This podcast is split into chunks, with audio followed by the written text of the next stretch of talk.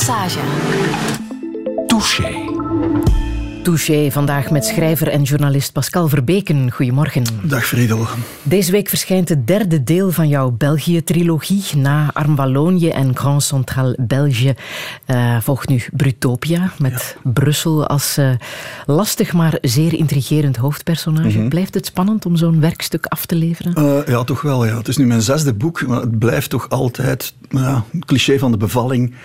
Uh, blijft overeind. Ja. Het, went, het went eigenlijk nooit. En uh, ik kan niet zeggen dat het nu een moeilijke bevalling was, maar het is toch wel een van de boeken geweest waar ik het hardst aan gewerkt heb. Ah ja, want je noemt het ook echt wel een deel van jouw leven, hè? Zeker die ja, trilogie, als reporter die dan. drie, ja, ja, ja, toch drie wel, boeken ja. samen. Ik ben er aan begonnen in 2007 en uh, ja, nu zijn we, hoeveel, twaalf jaar later. Dus ja, het is een hele hap uit mijn leven geweest en, en eigenlijk onvermoed, want ja, voordien ik ben altijd wel belgofiel geweest, maar had ik niet echt plannen om mij daar in die mate in te gooien. Mm -hmm. Belgofiel of Belgicist? Zeker geen Belgicist, nee. Nee, nee. nee belgofiel. Ik voel me heel erg op mijn gemak in, uh, in Wallonië, steeds meer eigenlijk. Uh, maar Belgicist, nee, dat zou betekenen dat ik uh, dat als het hoogste zou beschouwen. Hè. België overeind houden, dat is zeker niet, zeker niet het geval. Je bent zeker een Wallonië-liefhebber. Toch wel, ja. ja. Van de landschappen, van de, van de steden, van, van de mensen ook, die, ja, zoals bekend, ook heel veel met Vlaanderen te maken hebben. Mm -hmm. uh, 500.000 Vlamingen zijn ooit naar Wallonië getrokken. Dat betekent dus dat uh, uh, één, op de, één op de vijf ongeveer is, uh, is van Vlaamse afkomst. Ja, maar je hebt altijd geschreven vanuit Wallonië. Zou je het ook vanuit Vlaanderen kunnen doen? Brussel uh, ligt nu in het midden. Ja, nee, dat heb ik altijd gedaan. Als reporter in de tijd voor Humo en, en, en de Standaard heb ik eigenlijk vooral in, uh, in, in, in Vlaanderen rondgelopen. Mhm. Mm -hmm. En de helft van mijn boek Grand Centraals België speelt zich ook af in, uh, in Vlaanderen. Want het is een voettocht van Trenje naar Antwerpen. Uh, maar ja, vanaf een kilometer of vijf voorbij Ottigny kom je in Vlaanderen. Dus, ja. Nee. Vandaar de België-trilogie. Ja. Hoe zou jij jezelf omschrijven, Pascal? Oeh, het is moeilijk. Reporter nog in de eerste plaats dan. Ja. Dus Liever mij dan ook... journalist? Uh, ja, ik ben geen interviewer. Uh, ik heb het wel lang gedaan voor uh, Humo. Ik ben toch vooral reporter. Report, ja, reportages maken is meer een manier om in het leven te staan ook. Echt met je voeten op het trottoir Ja. rondlopen. Ja. Wakker blijven, alert blijven. Uh, dat, is, ja, dat, dat bevalt me veel meer dan een interview voorbereiden en dan op iemand af te stappen enzovoort. Mhm. Alhoewel interviews ook wel onderdeel zijn van, van die reportages. Mhm. En zeker oral history. Uh, ik heb uh, ja, gedurende een langere periode uh, mensen ook geïnterviewd, oudere mensen in bejaardentehuizen enzovoorts. Uh, ja, die, die geheugens zijn echt schatkamers. Hè. Ja. En uh, we, uh, we beschermen bomen en, en gebouwen, maar het geheugen van mensen laten we verloren gaan. Heel dikwijls, ter, terwijl dat heel erg waardevol is. Ja. Uh, dus zeker mijn eerste boeken zijn heel erg gesteund ook op daarop. Mm -hmm, mm -hmm. Reporter uh, Pascal Verbeken, maar ook Voyage Verbeken bestaat, zag ja. ik op jouw website. ja, dus een, uh, is dat een, een bijberoep? Een kleine ontsporing van, van mijn bezigheden. Ja, ja, ja, Ik ga af en toe wel eens met, met groepen mensen naar Wallonië, naar die streken die mij zoveel gegeven hebben, of naar die steden. Ja. Charleroi, La Louvière, de Borinage om te laten zien wat mij er dan interesseert. Met jou als reisgids? Een beetje wel, ja, als verteller eigenlijk. Hè. Ja. Ik ben denk ik geen uh, klassieke reisgids, maar ik laat graag dingen zien. En, en ja, dat zijn soms kleine dingen. Mm. Een voetbalveld, een steenkoolberg, mm. uh, een klein kanaal ergens. Maar er hangt dikwijls een heel grote geschiedenis aan vast. Mm. Pascal Verbeken, we hebben twee uur om te praten. Welkom in Touché. Dank u. Radio 1. 1. Friedel Massage. Touché. C'était au temps où Bruxelles rêvait, c'était au temps du cinéma muet, c'était au temps où Bruxelles chantait, c'était au temps où Bruxelles bruxelait, place de Brouquer on voyait les vitrines. Avec des hommes, des femmes en crinoline. Place de Brouquer, on voyait l'omnibus. Avec des femmes, des messieurs en gibus. Et sur l'impériale Le cœur dans les étoiles Y avait mon grand-père Y avait ma grand-mère Il des militaires, elle est des fonctionnaires. Ils pensaient pas, elle pensait rien.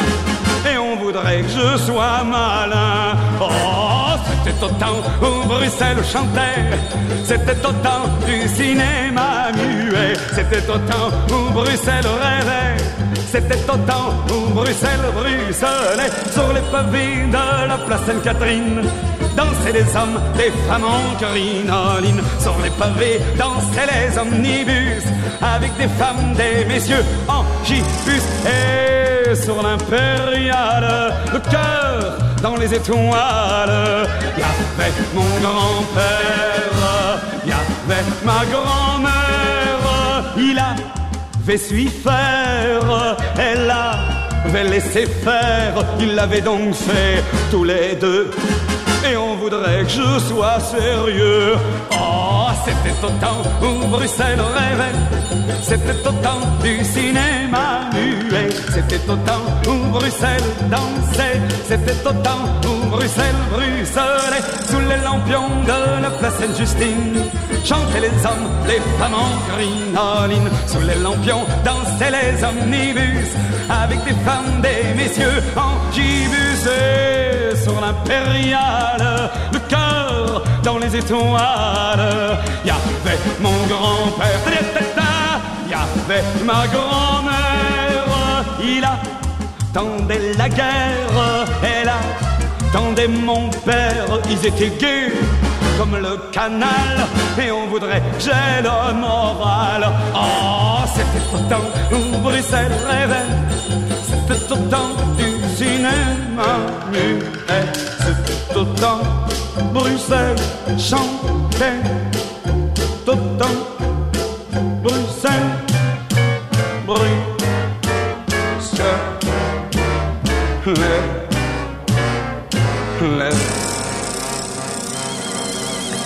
Jacques Brel in 1962 met uh, Bruxelles, dat onze hoofdstad een rijke geschiedenis heeft, wist ook hij natuurlijk. Uh, Pascal Verbeke, hij bezong het Brussel ten tijde van de Belle Époque, die rijkelijke ja. periode naar de aanloop van uh, de Eerste Wereldoorlog, waar toen de Brusselaars natuurlijk nog niet op voorbereid waren. Um, dat Brussel heeft ook echt bestaan, hè, waar Jacques Brel over zingt. Dat Ja, rijkelijke. Ja, prachtige Brussel, dat Ja, en je ziet het nog op heel veel plaatsen. Hè. In, in Brussel is heel veel afgebroken, gesloopt, kapot gemaakt, maar er zijn nog heel veel plekken waar je die, die glorietijd nog ziet. Ja. Onder andere de squares bijvoorbeeld, dat vind ik een geweldige plek. Dus net naast de Europese wijk. Met ja, die Belle Époque parels van, eh, van huizen, Ja. hoogtij van het Art Nouveau. Dan zie je dat Brussel ook ooit echt een stad in de spits was, een soort klein Parijs.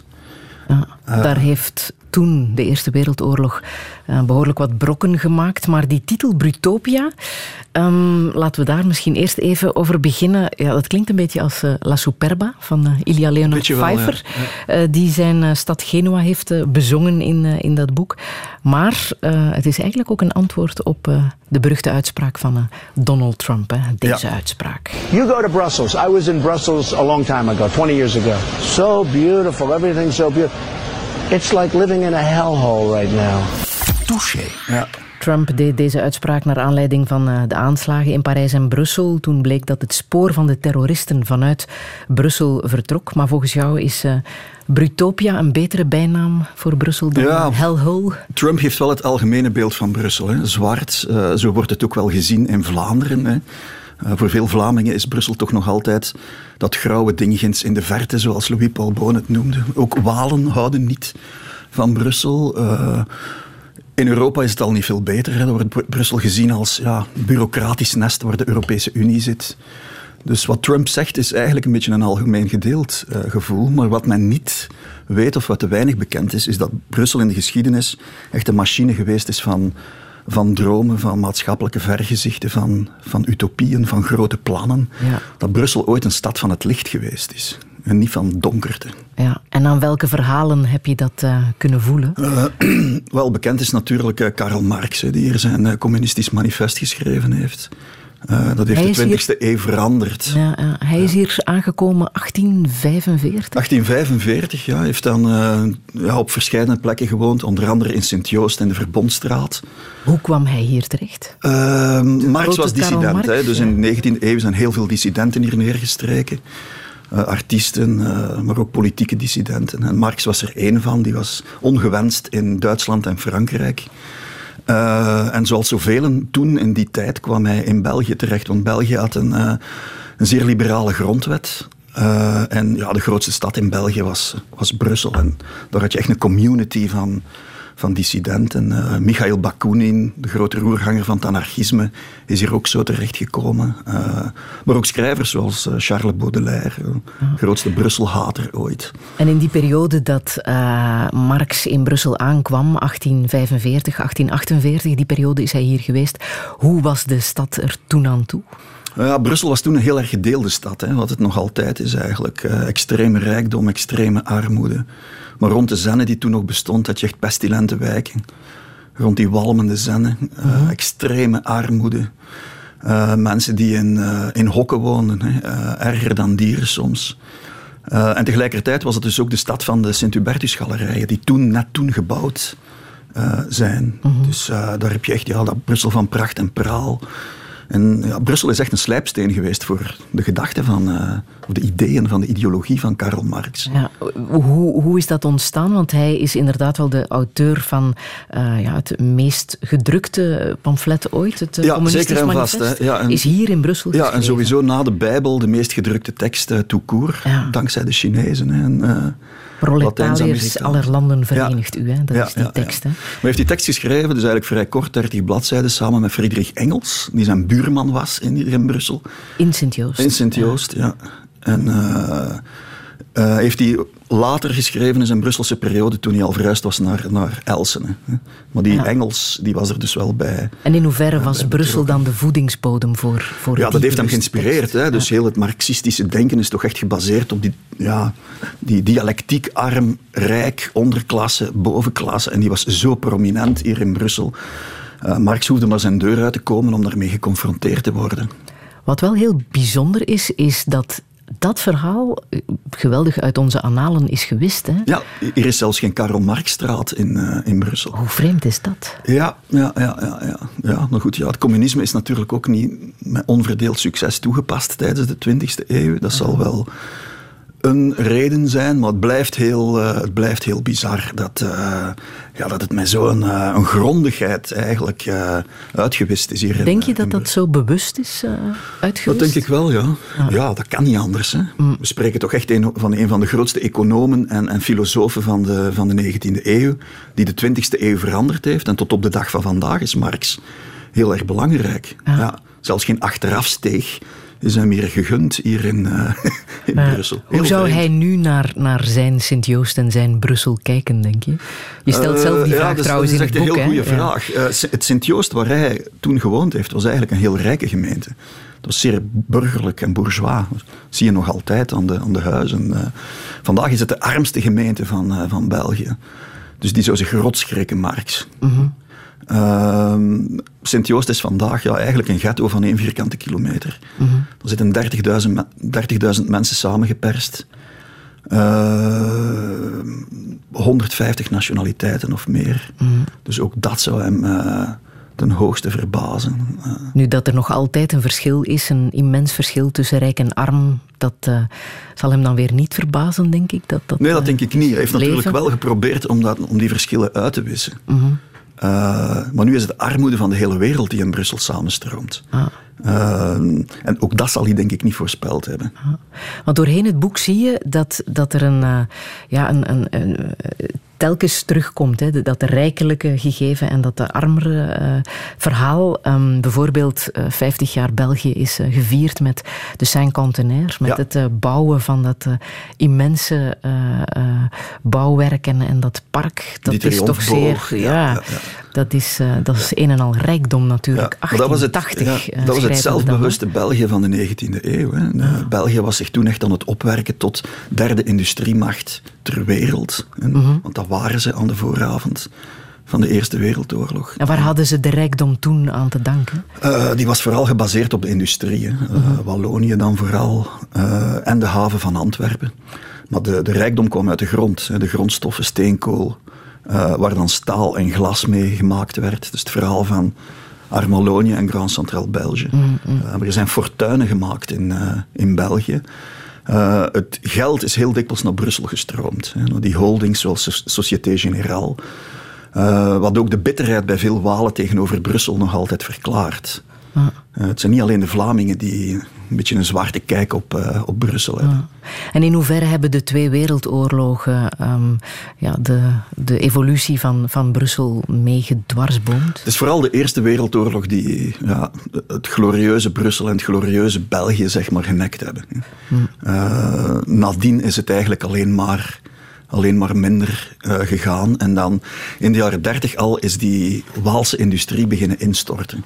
Ja. Heel voorzichtig nog eerst. Uh, maar dan ja, vanaf de jaren 50 eigenlijk uh, met volle kracht om te beginnen uh, in de Borinage in het westen van België. En dan ja, later Charleroi, La Louvière. om dan in de jaren 90 eigenlijk de laatste domino-steen te laten vallen in, in Luik. Ja. En dat was het, ja, ook het einde van, van het glorietijdperk van, van Wallonië. Maar dat was heel nauw verbonden met, uh, uh, ja, met de gouden tijd van België ook. maar tegelijkertijd, in de jaren 50, was Brussel zich aan het voorbereiden op Expo 58. Ja, Expo 58. Dus helemaal aan het veranderen. Uh, de Noord-Zuid-verbinding is daar de grootste kwetsuur van, denk ik. Ja, ja, maar Expo 58 was eigenlijk de laatste demonstratie eigenlijk van ja, van België dat, dat een wereldspeler wilde zijn. Mm Dat is bijna aandoenlijk, want op, die, op dat moment was dat dan onmogelijk al geworden. Maar toen hebben ze nog echt geprobeerd om zich te laten zien als een land in de spits. Een land dat echt wilde, uh, wilde meedoen met de rest. Uh, terwijl, ja, als we het vandaag zien, is België de facto nuchter bekeken een kolonie van, uh, van Frankrijk op energievlak.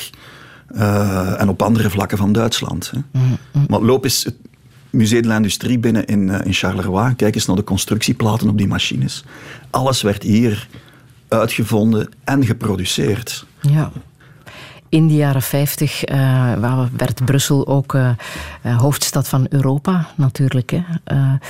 interessant is wat je schrijft over de Europeanen van toen. Toen waren dat idealisten, ja. nu zijn dat carrièremakers. Ja. Dat is zo. Hè. Uh, nu ja, die mensen leefden natuurlijk in een tijd vlak na, de eerste, uh, vlak na de Tweede Wereldoorlog. Die hadden echt het slachthuis Europa uh, meegemaakt. En ze waren vastbesloten om dat nooit meer opnieuw te laten, te laten gebeuren. Dat schrijf je ook een paar keer. Ja, ja, inderdaad. Ja, ja, want we zijn dat vergeten, hè, dat dat nog kan, opnieuw kan gebeuren. En misschien ook is gebeurd met 22 maart. Uh, ja, enfin, ja, niet op de schaal van de Tweede Wereldoorlog uiteraard. Gelukkig maar goed, niet, ja, dat was wel een onrustwekkend moment. Ja. Mm -hmm. Uh, maar is dat maar, zo? De Europeanen van toen waren de idealisten? Dat is zeker zo. Hè? Ja, dat waren echt overtuigde uh, Europese federalisten die, uh, ja, zoals Jean Monnet ook zei, we willen niet de, ja, de hemel dichterbij brengen, maar de hel vermijden, zei hij. Hè? En met de hel bedoelde je dan een derde wereldoorlog in één eeuw. -huh. En in dat opzicht is de EU eigenlijk een zeer geslaagd project. Je kan er natuurlijk heel veel van zeggen. Uh, maar mijn grootouders hebben twee wereldoorlogen meegemaakt. Mijn ouders één.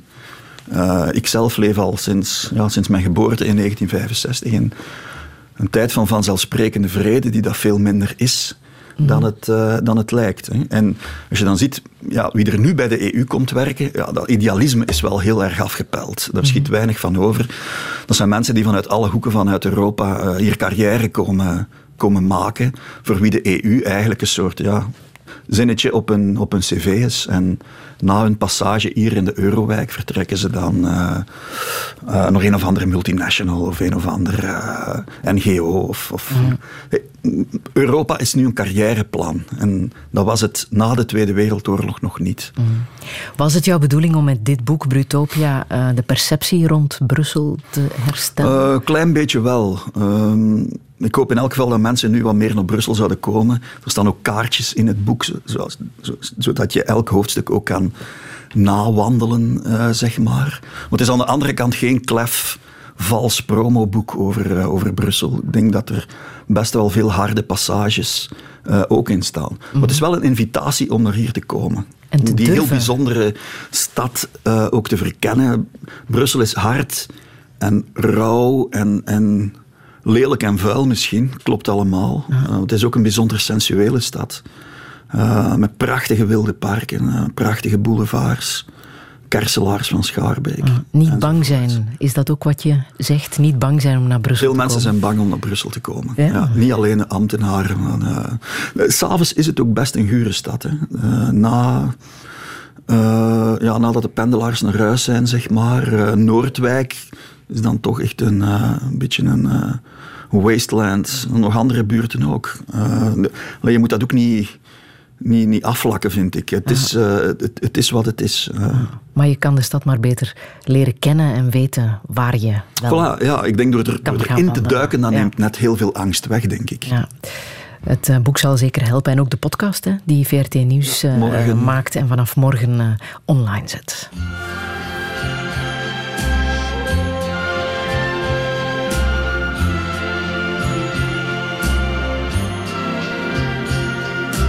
Strangers in the night, exchanging glances, wandering in the night. What were the chances we'd be sharing love before the night was through? Something in your eyes was so inviting, something in your smile was so exciting. Something in my heart told me I must have you. Strangers in the night, two lonely people, we were strangers in the night. Up to the moment when we said our first hello, little did we know Love was just a glance away, a warm embracing dance away. And ever since that night, we've been together, lovers at first sight. In love forever, it turned out so right for strangers in the night.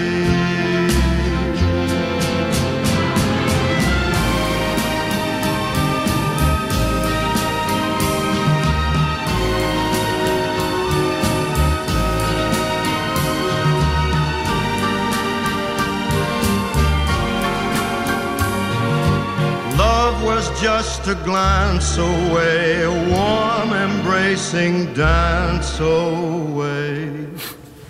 Ever since that night, we've been together, lovers at first sight.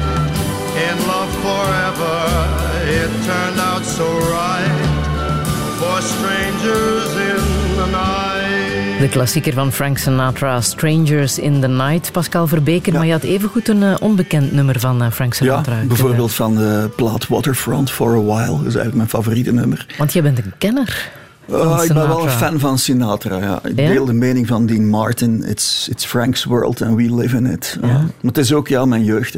Uh, mijn ouders hadden een paar platen, enkele. En Sinatra was er goed vertegenwoordigd in die kleine collectie van een tiental LP's, onder andere Strangers in the Night. Dat, dat weer klonk ten huize Verbeken. Ja, en die, plaat lag dan op een klein pick-upje waarvan, uh, ja, met de luidspreker, dat was het ook het deksel van de pick-up. Mm -hmm. ja, ja, ja, ja, ja. Wat voor huis of thuis was dat? Ik ben opgegroeid in, uh, in Gent, Gentbrugge, in uh, de Sint-Eligius-parochie. Waren twee wijken, Arsenaal en, en Moskou. En ja, Moskou is een spoorwegwijk, een van de belangrijkste spoorwegwijken in, uh, in Vlaanderen. Dus uh, ja, ik ben opgegroeid met geluid van uh, rangerende treinen. Uh, ja, met geluid van lassers en zo. Er lag een, lag een gigantisch terrein, rangeerterrein, naast mijn lagere school, die gebouwd was in het talu, in een treintalu. -huh.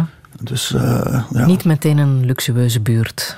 Ja, maar ook, niet, ook geen arme buurt. Alhoewel, in, in, in uh, Moskou had je wel degelijk een paar uh, ja, wat je in, in Wallonië corons zou noemen, echt armere straten.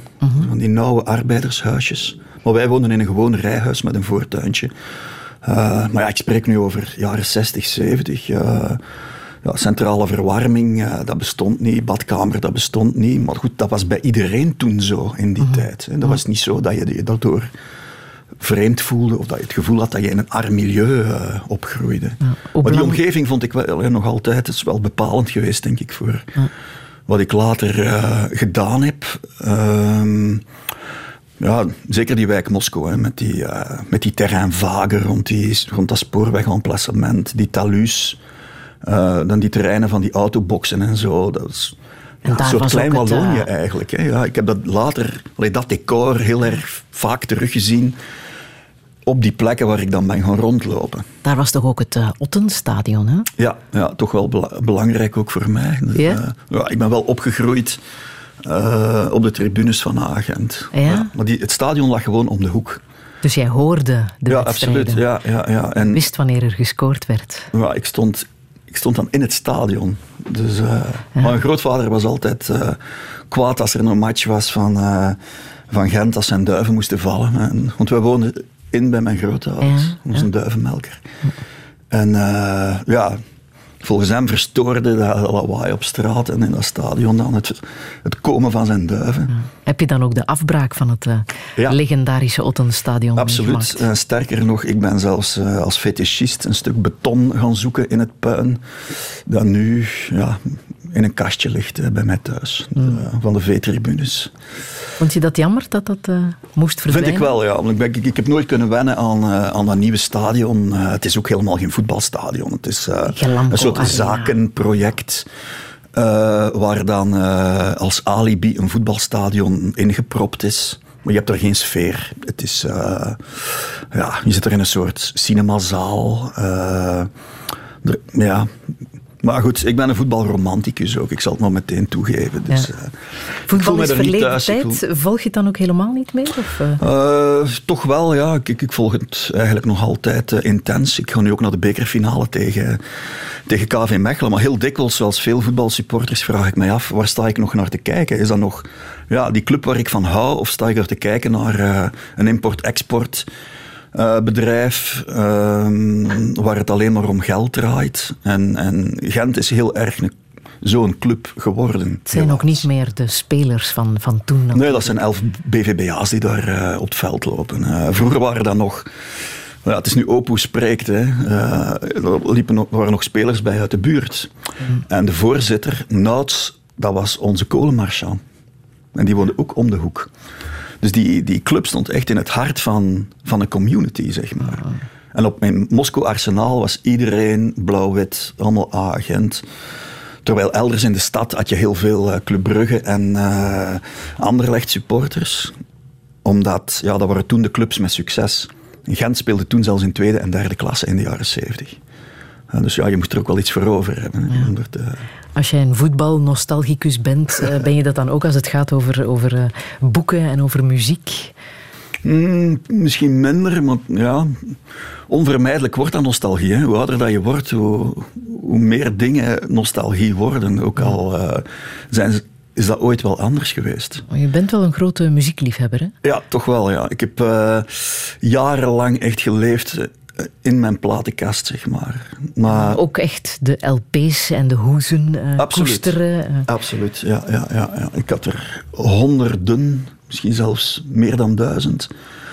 Ooit, uh, ik heb ze dan eens in een vlag van verstandsverbijstering, heb ik er heel veel weggedaan. Ik heb die dan later weer terug, teruggekocht. Ja. Maar ja, dat was nog de tijd, maar alweer op hoe spreekt. we leiden eigenlijk een dubbel leven. Hè. Overdag zaten we op school waar een dikke grijze dweil over ons leven lag. En dan, als de schoolbel ging, dan, dan begon het eigenlijk. En dat, dat was dan die platenkast en, en, alles wat erbij hoorde. En bromfietsen en, uh, en, en uh, boeken ook heel erg. Ja. ja. Heel veel boeken. Hoe evident was het dat jij naar de universiteit trok? Ik, ik, was de eerste in uh, mijn familie die naar de universiteit geweest is. En uh, ik herinner me nog wel, voor mijn generatie was dat nog niet echt vanzelfsprekend. Ik spreek nu, en, en zeker daar dan in Gent, uh, ik spreek nu toch van begin jaren tachtig. Hm, Dus, eh, en, en zeker voor, ja, voor de generatie van mijn ouders en mijn grootouders was dat totaal, zeker in dat milieu, eh, ondenkbaar. Je was 18 en je ging werken. Eh, maar ja, goed, ik was, eh, ik was een boekenliefhebber en eh, ik, ik ben uiteindelijk dan toch uh, Germaanse gaan doen. maar ik weet nog, ja, toen ik erdoor was in de eerste kandidatuur, was dat toch een heel speciaal moment, moet ik zeggen. ik was er eigenlijk totaal door verbluft. En ik ben nog eventjes rondgereden langs het graf van mijn grootouders zelfs. Toen. Mm ja. Mm. Uh, dus ja, terwijl nu is dat, ik zie bij mijn eigen kinderen studeren enzovoort, dat is zo uh, vanzelfsprekend. Ja. ja, het is à la carte, je kunt doen wat je wilt. Mm.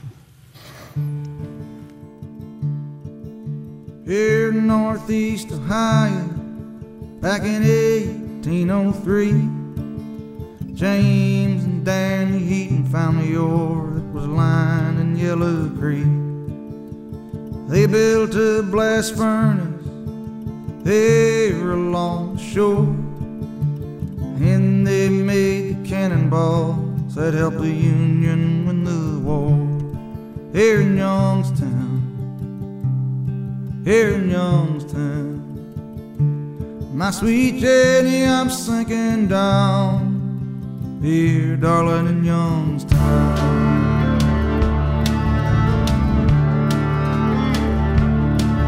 Well, my daddy worked the furnace, kept them hotter than hell. I come home from nine, work my way to Scarford, a job would suit the devil as well.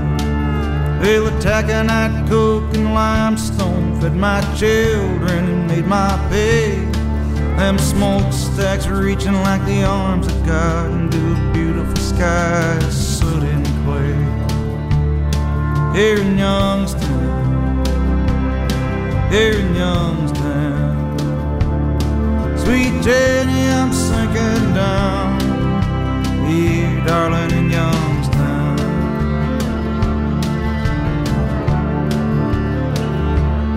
Well, my daddy come on the Ohio works when he come home from World War II. Now the yard's just scrap and rubble. He said them big boys did what Hitler couldn't do. Yeah, these mills, they built the tanks and bombs that won this country's war. We sent our sons to Korea and Vietnam. Now we're wondering what they were dying for. Here in Youngstown, here in Youngstown. My sweet Jenny, I'm sinking down. Here,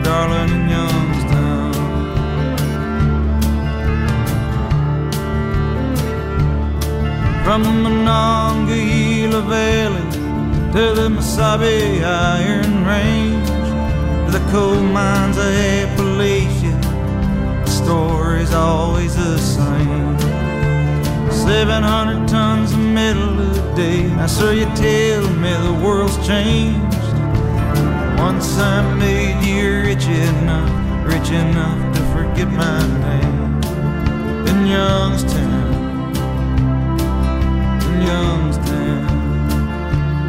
My sweet Jenny, I'm sinking down here, darling, in Youngstown.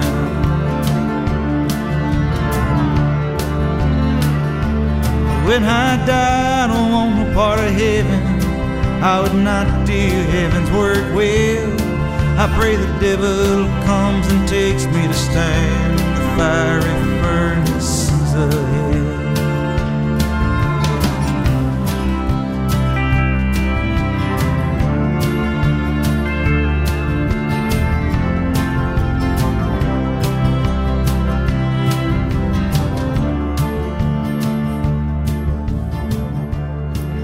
Prachtig nummer van uh, Bruce Springsteen uit 1995. Het komt uit The Ghost of Tom Joad, Youngstown. Uh, Pascal Verbeke, waarom wou je dit nummer laten horen? Ja, het is het verhaal van, van Youngstown, een staalstad in, uh, in Ohio. waar ooit ja, de rijkdom van, van de Verenigde Staten eigenlijk gemaakt is. Er werden de, de tanks en, en, en, en het staal gemaakt voor de tanks en de vliegtuigen waar, waarmee Amerika al die oorlogen gevoerd heeft. Uh, en, en ja, al dan niet gewonnen heeft. Meestal niet. Tweede Wereldoorlog, Vietnam enzovoorts. En nu is dat een, uh, een stad die helemaal in, in, stukken van elkaar ligt. Uh, armoede overal. Ehm, dus het draaien en keren van de tijd spreekt hieruit. En ja, dat soort verhalen heb ik ook tientallen keren opgetekend uh, tijdens mijn escapades in, uh, in Wallonië. Ja, Want is uiteindelijk een... is Youngstown een soort Seraing of, of Charleroi, kan je, kan je Ja, zeggen. dat is echt en, en het een, gevoel van verbittering dat ook uit, in, heel erg in dit nummer zit, um, dat kom je daar ook tegen. Hè, van, uh, ja, kijk, ooit... Ooit waren we belangrijk en nu ziet niemand ons nog staan. Mm, het is inderdaad een rode draad. Hè? Alleen al in uh, de trilogie nu. Ja, uh, Arm Wallonië, ja. Grand Centraal België en, en ook in Brutopia. Ja. Telkens die Nu omkering binnen een, een tijdperk. Ja. Weet je zelf uh, wanneer die interesse voor zo'n omkering binnen een tijdperk is, is geboren? Ehm, toch door mijn Wallonië-verkenningen. Mm -hmm. Uh, Eén ontmoeting daarin was heel erg belangrijk met een mevrouw, Clarine Trossaert heette die, 98 jaar. Die zat in een bejaardentehuis in Charleroi, Saint-Vincent. -hmm. Een deelgemeente van Charleroi, Marchais-au-Pont, uh, de industriegemeente. En die was in 1918 met haar ouders naar Charleroi gekomen. Vanuit Scheldewindeke. Straatarm boerendorp. Um, Charleroi was, was, toen in de spits van, van alles. Van de industrie, van de moderniteit. En aan het eind van haar leven uh, ja, die merkte ze dat, uh, dat Scheldewindeke dat ze ooit ontvlucht had. Uh, een rijke verkavelingsgemeente is, waar ze niks meer herkent. En dat uh, Marchais-au-Pont zo wat de hoogste werkloosheidscijfers van, van Noord-Europa heeft. Mm. En die, die kanteling is ge gebeurd in, in één mensenleven. En die mensen daar hebben dat eigenlijk ondergaan. Je kan niet zeggen dat dat hun schuld is, wat daar gebeurd is. En, en, dat heeft wel mijn kijk op heel veel zaken uh, veranderd. Hoe, hoe, snel een kentering kan gaan. Ja, Omdat ook... wij graag geloven dat de tijd waarin we nu leven van voorspoed en welvaart en, en, en vrede, dat die eeuwig zal duren. Uh, terwijl dat uh, een illusie is. Ja. Dat heeft nooit zo lang geduurd als je kijkt naar, de, naar de geschiedenis. Zoals ook uh, te zien in de Canvas-reeks. Want uh, Arm Wallonië is uh, ook nog eens voor televisie ja. opnieuw gedaan. En ja, het is ook bijzonder ho hoe ze sprak. Hè. Ik wil dit fragment even laten horen. On n'était jamais venu en Wallonie. Ma mère n'avait jamais vu la Wallonie.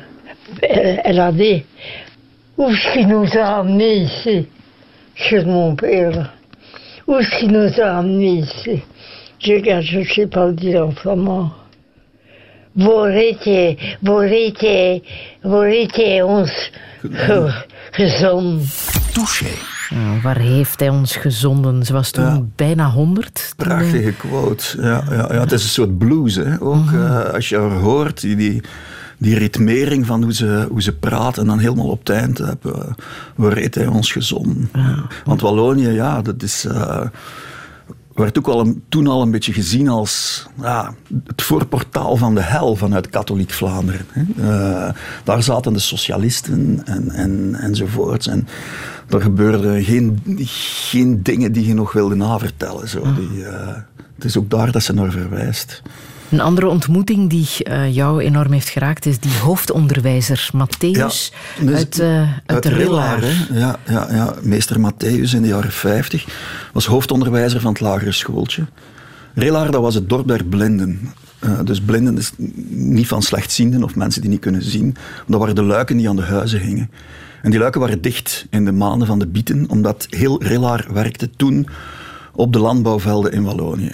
En uh, ja, die, die klassen waren leeg bij uh, meester Matthäus toen. De kinderen zaten dus mee met hun ouders op het veld. Eind jaren 50 nog. Ik vroeg hem toen... Uh, kan u zich voorstellen, kon u zich toen voorstellen dat dat ooit zou veranderen? Hij zei ja, onvoorstelbaar. Want mijn grootouders, mijn ouders, mijn generatie hadden niks anders gekend dan een arm rillaar dat ging werken op de landbouwvelden van, van de provincie Luik. En uh, ja, die, tien jaar later die, die was die, die kentering gebeurd. Hè. Dat is onvoorstelbaar. Maar uh, de eerste depositokassen verschenen in, uh, in, in Rillaar al in de jaren 60. Want toen ging men niet meer werken in Wallonië, maar op de, de, de expo, expo-site en, en andere werven in Brussel, waar toch beter betaald werd. En 1968 was het laatste jaar waarin het gemiddelde inkomen in Vlaanderen lager was dan in Wallonië. Dus sindsdien is dat gekeerd. En in 1969 was voor het eerst de werkloosheid hoger in Wallonië dan in Vlaanderen. Dus dat is de Belgische scharnier. Maar niemand had die, had die zien aankomen, zelfs eind jaren, eind jaren 50. En dat vond ik zo straf. Want wat hij toen vertelde, ja, dat was bijna een soort helse onderwereld in, in, die toen nog bestond in Relaren. Dus die, toen die kinderen terugkwamen van die, van die landbouwvelden, toen werden die een maand lang gewoon in de klas te slapen gelegd, omdat die kapot gewerkt waren. Omdat, die, omdat hun vingers zo krom stonden van, van het uittrekken van die bieten. Dus die werden een maand lang met rust gelaten, los nog van die maanden dat ze er gewoon niet waren. Uh, Rillaar, vandaag ook rijke gemeente, uh, Gwendoline Rutten Country. Uh, en en ja, ik denk dat weinig uh, jongere kinderen vandaag daar ook weten hoe kort bij die andere tijd was. Ja. Zou ik vind het wel nuttig om dat te zelf, blijven herinneren. Zou het kunnen dat jij zelf uh, geraakt was door zo'n kentering binnen één tijdperk met de, de val van, van de muur? Ja. Dan moet jij student of net student afgeweest ja, zijn? Na mijn, na mijn vier jaar Hermaanse ben ik in het leger gegaan. Dat moest toen nog. Ik had ervoor gekozen om ja, met een vrachtwagen te rijden. Om niet te verdikken. En uh, ik wilde een actieve legerdienst niet ergens uh, achter, achter een bureau zitten. Ja. Ik ben toen terechtgekomen in een garnizoenstad diep in Duitsland. Soest, voorbij Dortmund nog. daar zaten zo'n beetje de gevechtseenheden van, van het Belgisch leger. En ik ben het leger ingegaan in februari 1989. En eruit gekomen in november. En in die tijd is Oost-Europa ingestort. Dus in februari um, ja, waren er nog geen tekenen dat het ijzeren gordijn zou vallen, of heel weinig. Václav Havel is toen nog in die maand uh, veroordeeld, herinner ik mij, wegens uh, subversieve acties uh, in Tsjechoslowakije.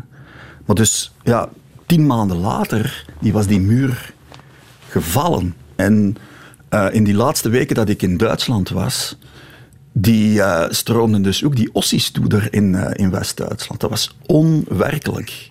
Onwerkelijk. Op tien maanden tijd is die, die scheur daar, uh, daar gebeurd.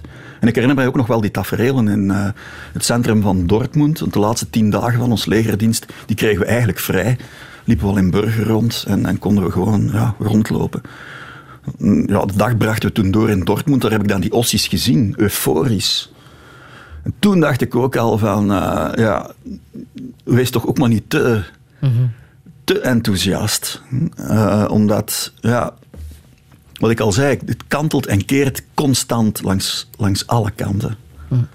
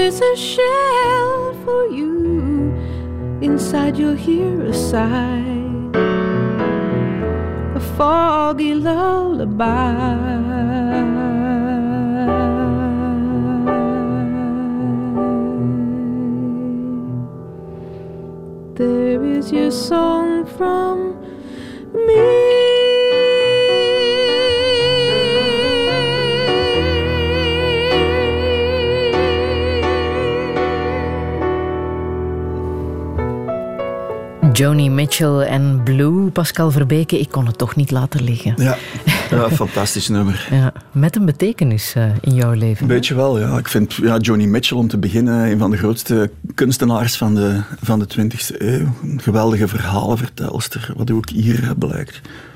Grote dichteres. En uh, ja, ik associeer haar ook echt met een heel specifieke tijd. Toen ik, uh, ja, die laatste jaren dat ik uh, in eigen stad op kot zat ehm, met vrienden. En dat we ja, ons ook wel van bewust waren dat het echt de laatste jaren waren dat je het, zotte dingen kunt doen. En, en, overal achteraan gaan. En we draaiden toen heel veel, ja, onder andere Johnny Mitchell, maar ook soul enzovoort, elke avond op de, op de pick-up. En toen, tijdens een van die gloedvolle sessies, is het idee gerijpt om een kleine, maar fijne tatoeage te laten zetten. Ah, ja. En in mijn geval is dat dus blue geweest, in kleine lettertjes op mijn schouder. Aha, voor eeuwig en altijd. Ja, een, uh, een herinnering aan die, aan, die, aan die mooie tijd met vrienden die, die altijd vrienden uh, gebleven zijn ook. Mm. Dus dat, dat maakt het ook wel uh, bijzonder. Mm.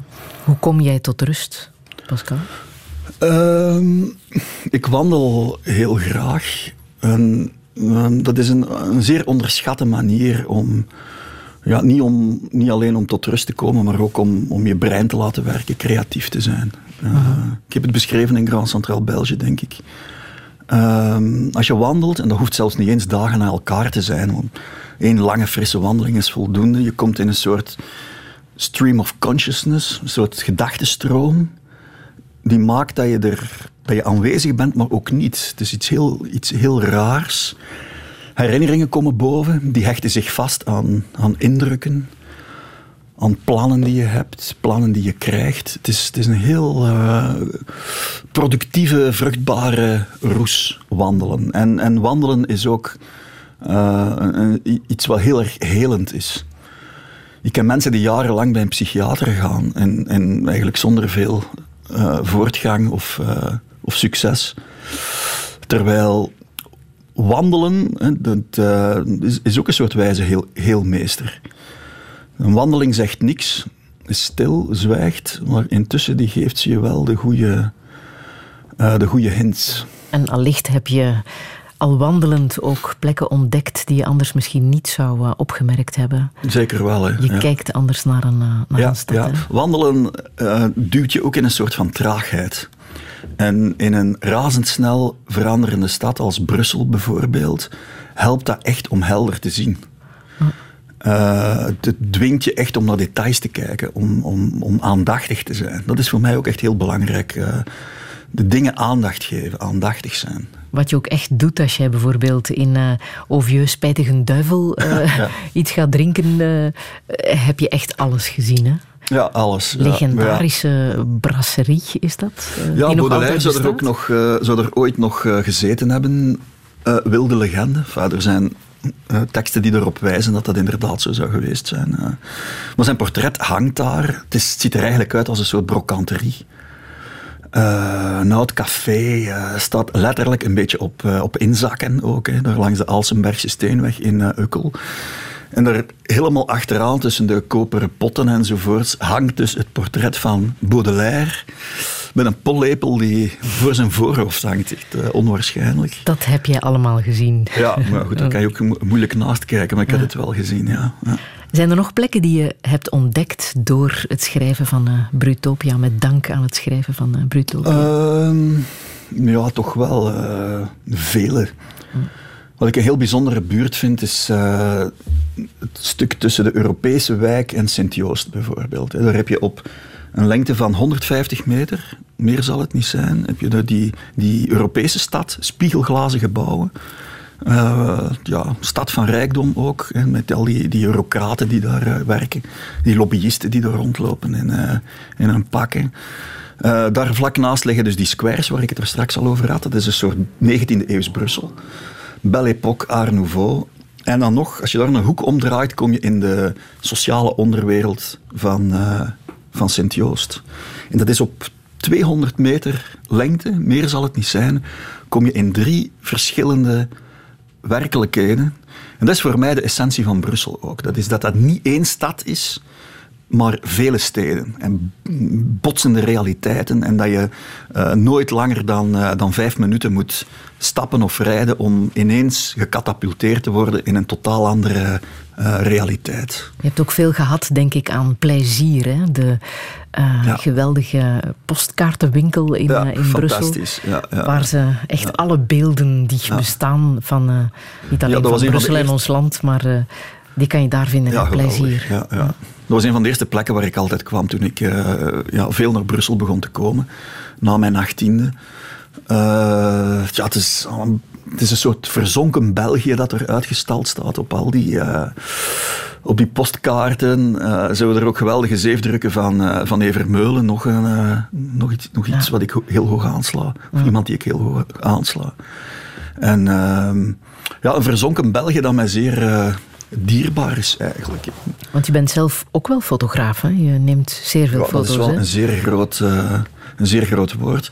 Maar het fototoestel gaat mee. Ja, dat heb ik altijd bij. Dat is eigenlijk mijn notitieboekje. En uh, een paar jaar geleden heb ik ook, uh, ben ik ook echt les gaan volgen aan de fotoacademie in, in Brussel. -hmm. Heb jij favoriete fotografen? Ehm, ik heb ehm, het geluk gehad om met zowat alle foto persfotografen hier uh, samen te werken. Hè. Zowel de oude als de jonge. Want ja, ik draai al mee sinds, sinds begin jaren negentig. Iemand die voor mijzelf heel erg belangrijk geweest is, is Michiel Hendricks. Ik ben begonnen als medewerker op Dagblad de Gentenaar. En uh, hij was er toen fotograaf. Uh, en ja, hij bepaalde toen al heel erg het gezicht van die, van die krant. En, en ja, Michiel is iemand die mij ja, ook echt heeft leren kijken. Iemand die me echt gulzigheid heeft bijgebracht voor geschiedenis, voor landschappen, voor plekken. En uh, toen hij dan later van de Gentenaar naar de Standaard Weekblad is uh, overgestapt, wat toen in de jaren negentig een geweldig reportageblad uh, was, Standaard Magazine was dat toen, ja, toen heeft hij mij meegenomen, ook als, als freelancer.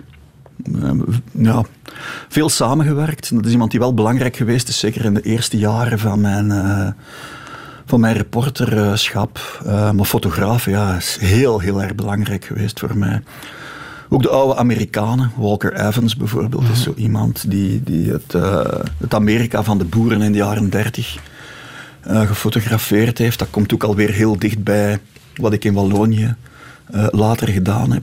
Uh, dat fotografische beeld vind ik ook wel terug in uh, jouw favoriete film, Les uh, convoyeur attendant ja. van uh, Benoît Mariage.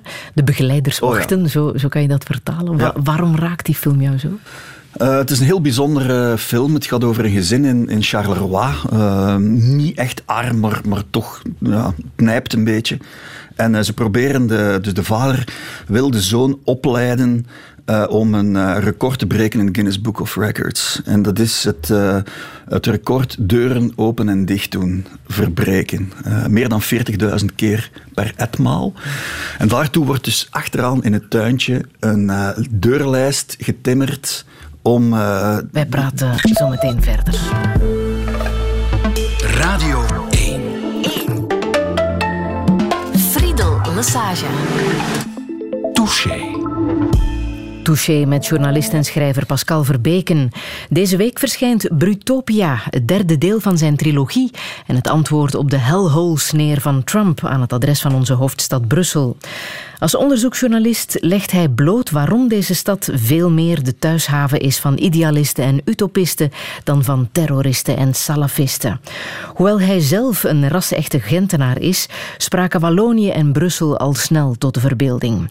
Hij vulde zijn kasten met platen en boeken, leerde het journalistenvak van zijn collega's kennen en trekt het liefst al wandelend de wereld in. Maar hoe moet het verder? Kan non-fictie het monster dat fake news heet nog verslaan? Hoe helend is wandelen en wat is zijn pensioenplan? Dit is Touché met Pascal Verbeke. Een goede middag.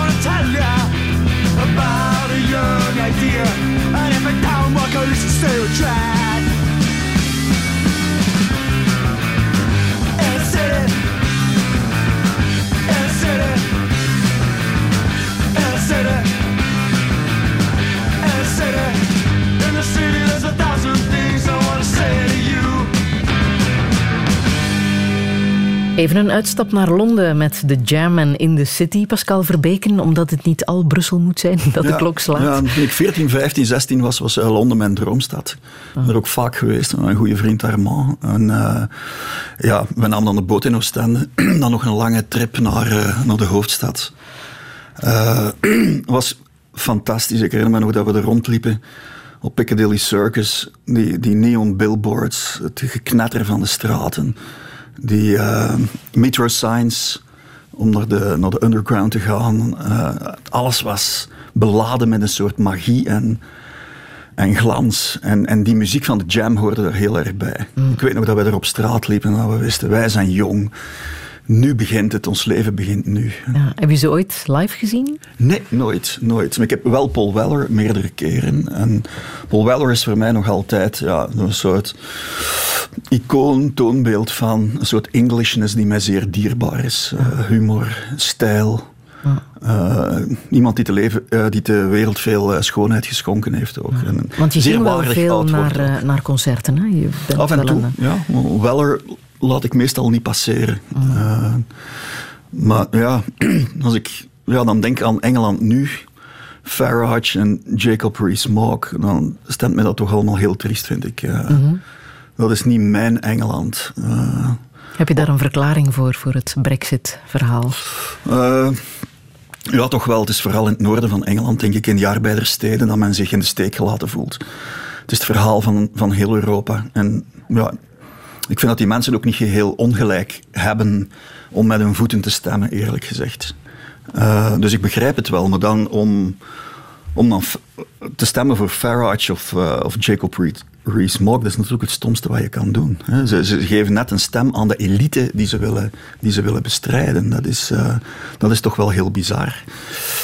Ehm, maar ja, misschien komt het ooit nog wel eens terug. Het Engeland van Julian Barnes en Monty Python en, en ja, al die enorme schokken die ook mijn leven en dat van veel van mijn generatiegenoten echt veranderd hebben. Maar het zal nog wel eventjes duren, denk ik. Ja.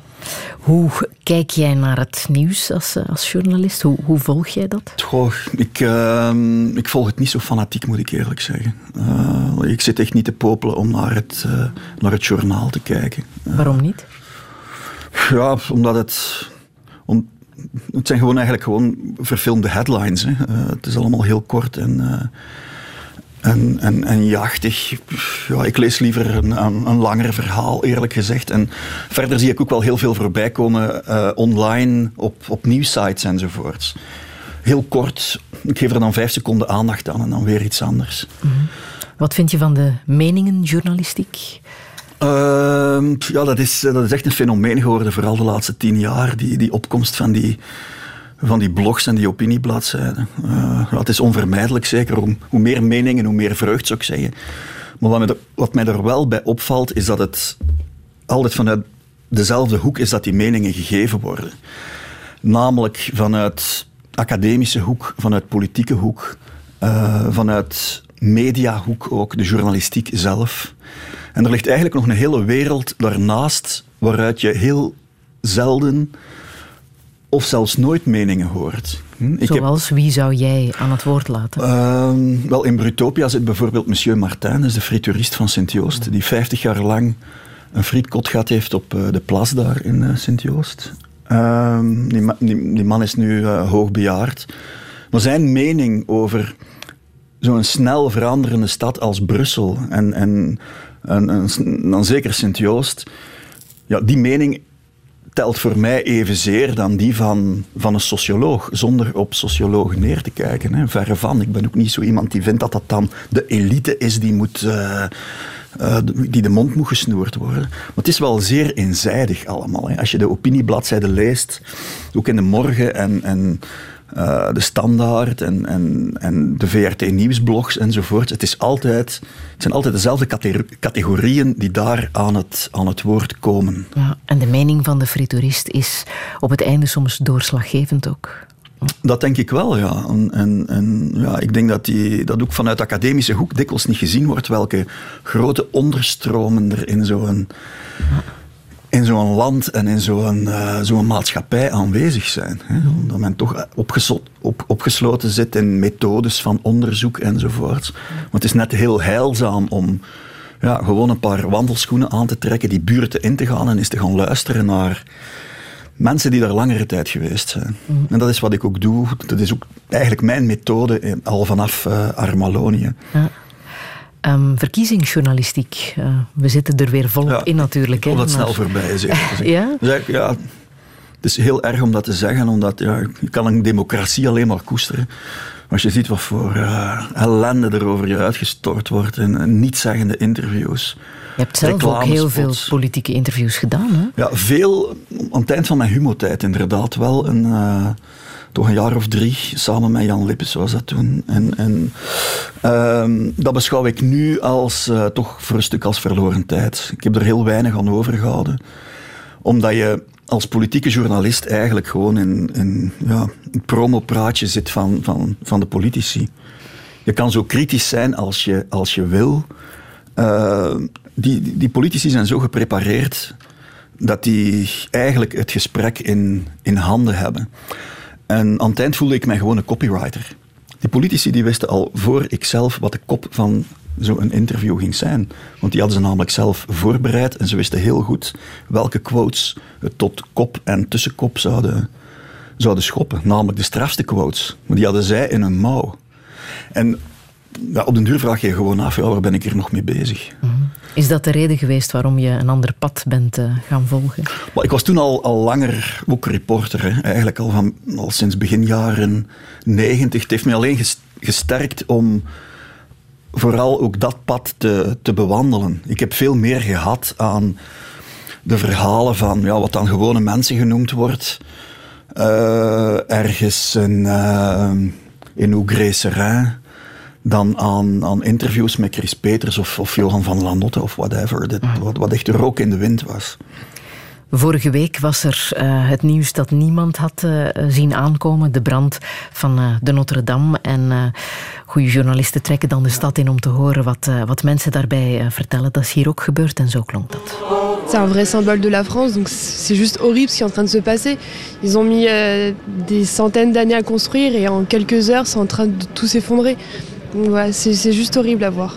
I can't believe I'm really so sad and I was really just crying just before and I uh, I feel like uh, Paris is all Paris is crying now not just me.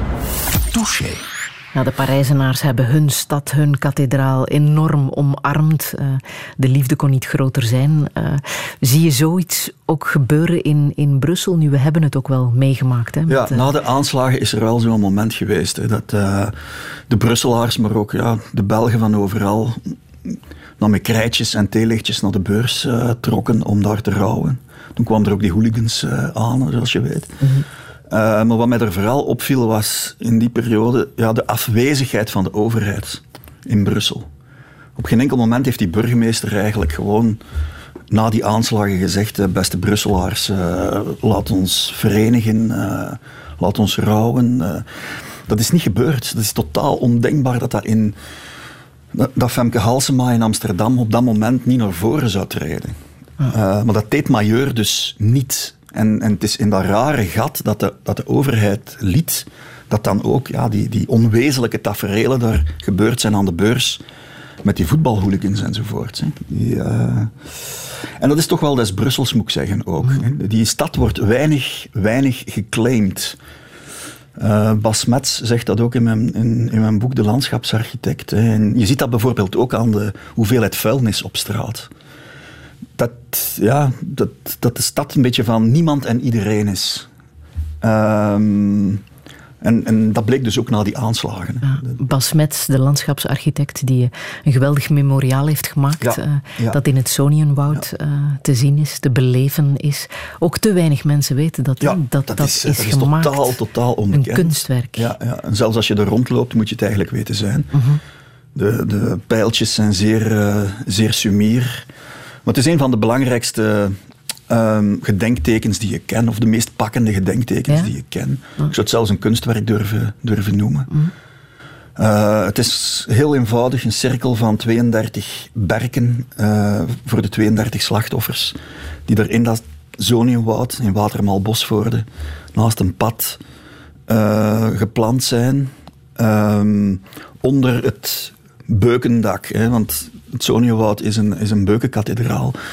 En het is alsof die beuken die er al een eeuwigheid staan, uh, uit elkaar wijken en plaatsmaken voor de herinnering aan die, uh, aan die slachtoffers. Het is uh, bijzonder indrukwekkend. Mm.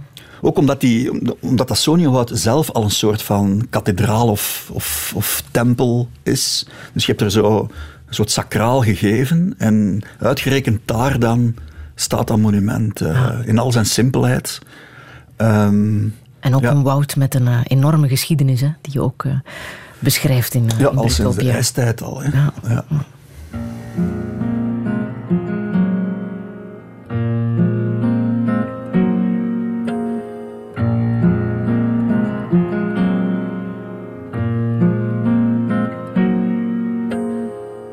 La nuit allume ses étoiles. Au ciel inquiet passe des nues. Des trains s'endorment en aval. Sur le quai des statues. Et voici la lune qui monte, cadran d'horloge sans aiguille, démesurant l'ombre du monde. De son œil faussement réjoui.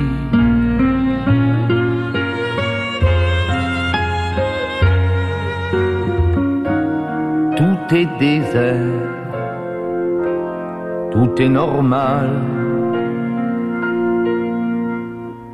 Ce soir en gare de Groenendaal.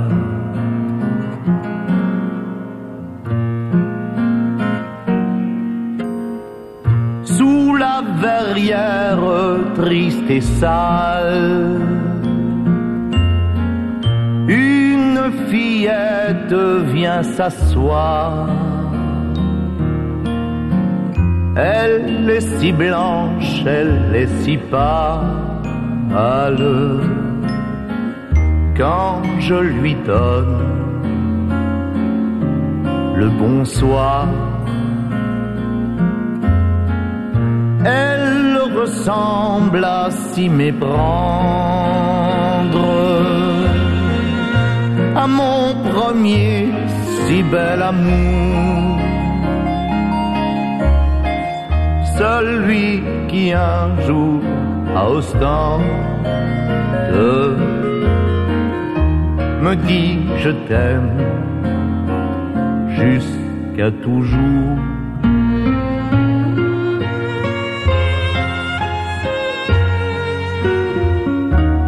Tout est désert tout est normal. Ce soir en gare de Groenendaal.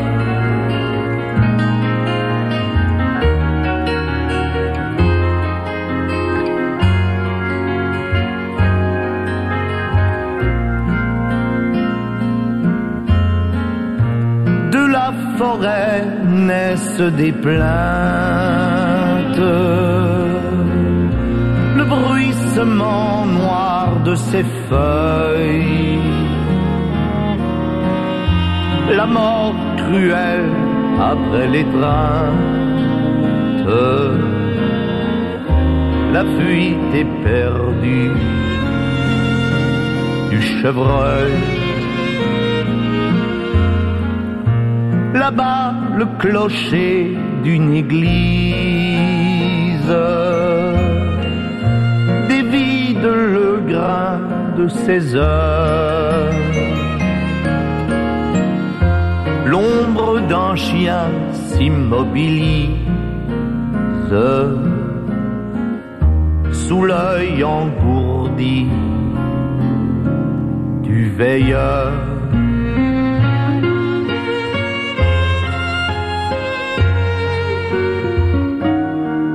Est désert, tout est normal. Dit l'homme en gare de Groenendaal. Groenendaal van de Poolse Brusselaar André Bialek. Hij nam het op in uh, 1981. Pascal Verbeke, zowel het uh, nummer als uh, de zanger krijgen een eervolle vermelding in jouw boek Brutopia. Ja. want het zijn twee bijzondere verhalen, hè? zowel dat van André Bialek als van het nummer ja, Groenendaal. Bialek is, is totaal vergeten. Hè? terwijl, ja, als je dit nummer hoort, dat is Brel, echt ja. de, de grote Brel die je eigenlijk, die je eigenlijk hoort. Maar ja, ik weet niet waarom hij van toneel verdwenen is, uh, André Bialek. Uh, het, is, het is gewoon iemand, dat hoor je ook aan het nummer hier. Hij meent het, hij heeft verteld wat hij te vertellen heeft. En, en, en hij vertrekt weer. Maar ja, grote muzikant. En, en ook wel een beetje chroniqueur van een zeker België ook wel. Ja, daar herken ik mij ook wel in. Zit ook in dit nummer, hè? Groenendaal. Groenendaal, ja. Magische plek aan de rand van het, uh, van het Soniewoud. het is op, een gemeente, maar dit slaat op het station, een oud vervallen romantisch station. De werfhekken staan er rond om uh, ja, mensen die op het perron komen te behoeden voor neervallend, voor neervallend puin. Um, het is een beetje een spookgebouw zoals het daar staat. Nogthans een prachtig station. En vlak daarachter begint dus het, uh, het Soniumwoud.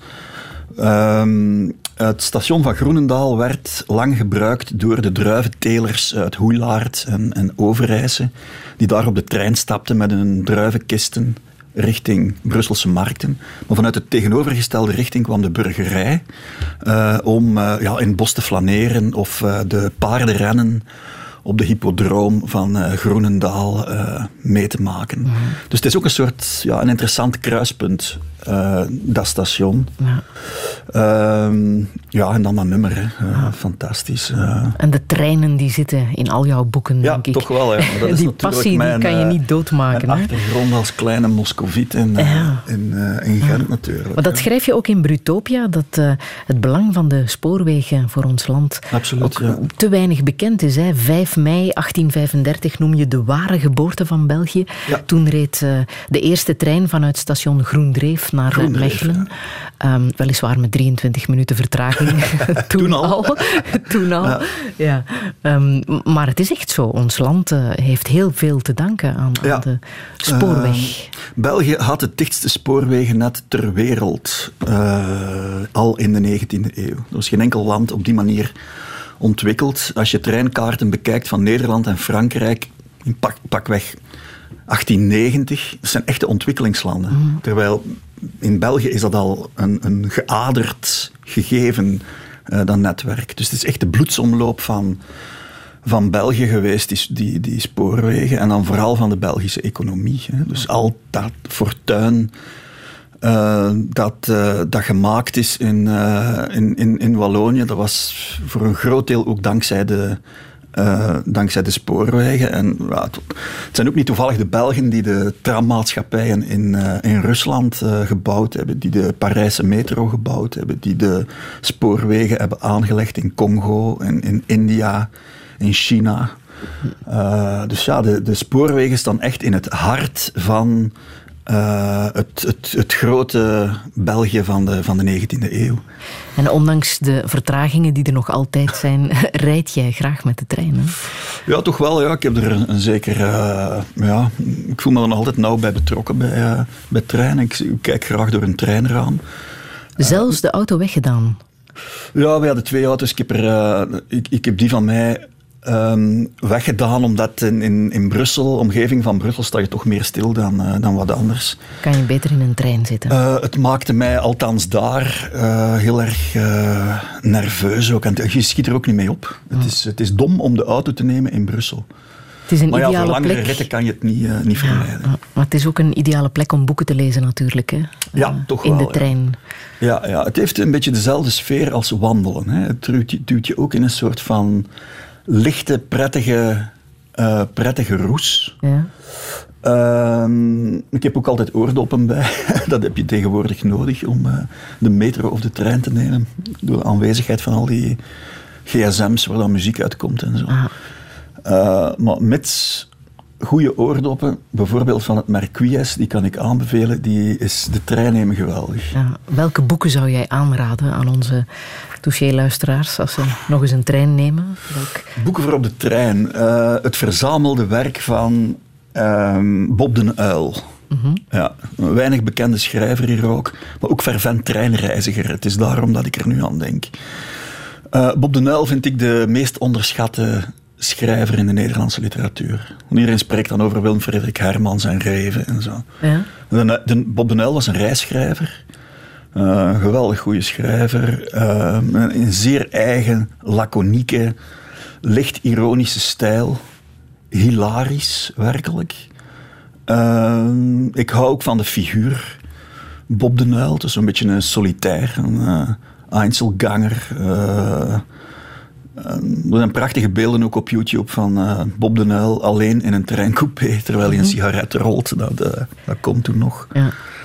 Eh, maar ja, ook die figuur hè, die zich van niks of niemand iets aantrekt, de wereld intrekt en, en daar mooie dingen over schrijft, vind ik behartenswaardig eh, manier om in het leven te staan. Je hebt zelf inspiratie gehaald om vooral als reporter met de mensen in eh, de straat te praten van, eh, van Paul Koek hè, uit het boek De Andere Kant. Ja, ja, dat is ook totaal vergeten. Dat er was een voor mij belangrijke humorreeks begin jaren tachtig van Paul Koek. En die heette De, de Andere Kant. Dat is ook, die, zijn la- die stukken zijn dan ook gebundeld in een, in een boekje. Eh, en dat waren interviews met mensen die maatschappelijk ja, met de nek werden aangekeken. Ehm, bijvoorbeeld deurwaarders, eh, hooligans, eh, dat, soort, dat soort figuren, tatoeëerders. En ja, nu worden die eigenlijk aan de lopende band geïnterviewd. Het is bijna banaal geworden. Maar toen, dat was echt de eerste keer dat er vanuit de, de, de journalistiek zeg maar oog was voor ja, de rand. En, en mensen die in die rand uh, een brood verdienden. En dat was voor mij een eye-opener. Dat was alsof dat er echt een gordijn openging op, op een realiteit. Ik heb die stukken echt verslonden uh, in die tijd. Um, meestal begon ik Humo al te lezen de dag dat het uitkwam, van rechts naar links. Dus eerst de muziekpagina's, TTT. Ja, ja. Maar een van de eerste dingen die ik nadien las, was, uh, was toen in die tijd die stukken van Paul Koek. -huh. Dat was zo, zo nieuw. -huh. Um, het boek dat jou enorm heeft geïnspireerd om Brutopia te schrijven is uh, Louis Paul Boon natuurlijk. Hè? Ja, ja, ik ben een grote fan van de vroege Louis Paul Boon. Uh, de Louis Paul Boon van vlak na de Tweede Wereldoorlog, jaren ja. 50 ook. Boeken ja. zoals uh, Brussel en Oerwoud. Waaraan ik ook het motto uh, ontleend heb van, uh, van, van mijn boek. Uh, boeken als Vergeten Straat. Ja, zo die, die wereld van die, van die krabbers en die, en die, en die scharters. Zo dat oude Vlaanderen ook. Dat vind ik echt heel, heel, heel mooi. En, en ja, iedereen spreekt nu over, uh, over Klaus, hè, grote herdenkingen en, en voor de tien, tienjarige verjaardag van zijn dood en zo. Maar voor mij is Boon toch de main man van, uh, van de Vlaamse literatuur. Uh, hij is in verbittering, in verbittering gestorven. Hij vond dat het allemaal tot niks geleid heeft, dat het allemaal niks had voorgesteld en, en, enzovoorts. Dus ja, doodjammer, want wat een planetenstelsel van schoonheid heeft Louis Paul Boon ons uh, achtergelaten. Ja, is Brutopia ook een beetje een eerbetoon aan uh, Zeker Boon? en vast, ja. ja.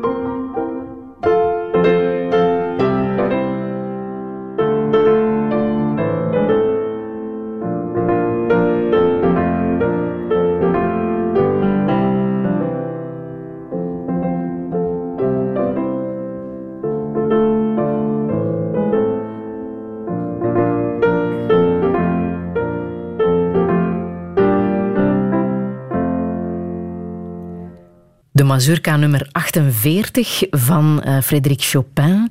Pascal Verbeek, ik moet aan jou vragen waaraan jou dit doet uh, denken. Hè? Het is een bijzonder piano. Uh, ja, dit doet mij denken aan Paul van Ostaaien, die deze muziek gehoord heeft in ja, zeg maar de laatste dagen en weken van zijn leven.